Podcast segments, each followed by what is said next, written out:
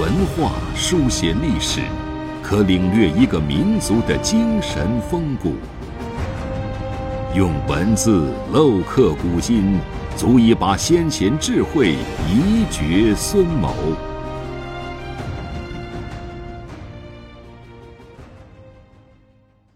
欢迎收听制药 FM，每晚八点和您分享经典智慧。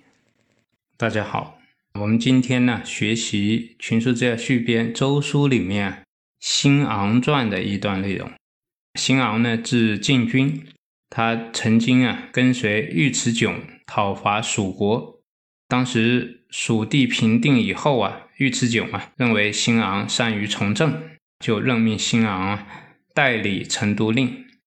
辛昂啊，刚刚到任啊，就立刻啊和当地的秀才季氏啊文翁学堂。这个文翁啊是西汉的一位荀吏，名党，字仲翁。文翁啊曾经在成都啊为官，特别重视教育。在今天的成都啊，还有一个文翁石室。这是啊文翁留下来的遗址，今天成都的人呢都还在纪念文翁，可见他对蜀地文化的影响。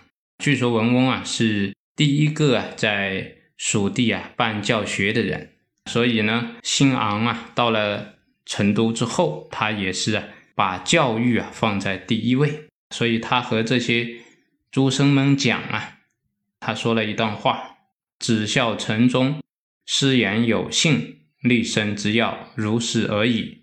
若不是师语，何以成名？各以自勉，课程令欲。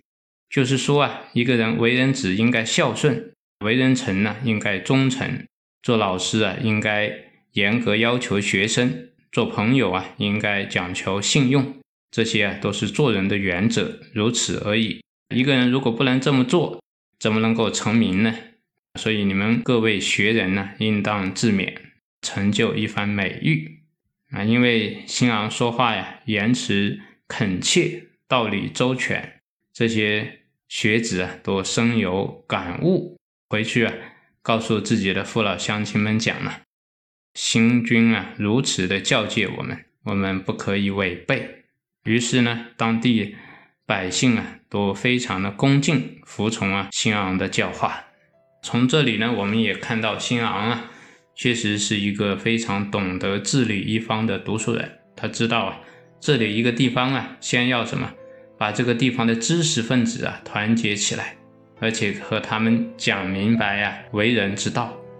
希望这些人啊去带动一方的风气，而且尊重当地的前贤啊，利用前贤的这种精神魅力来影响一方。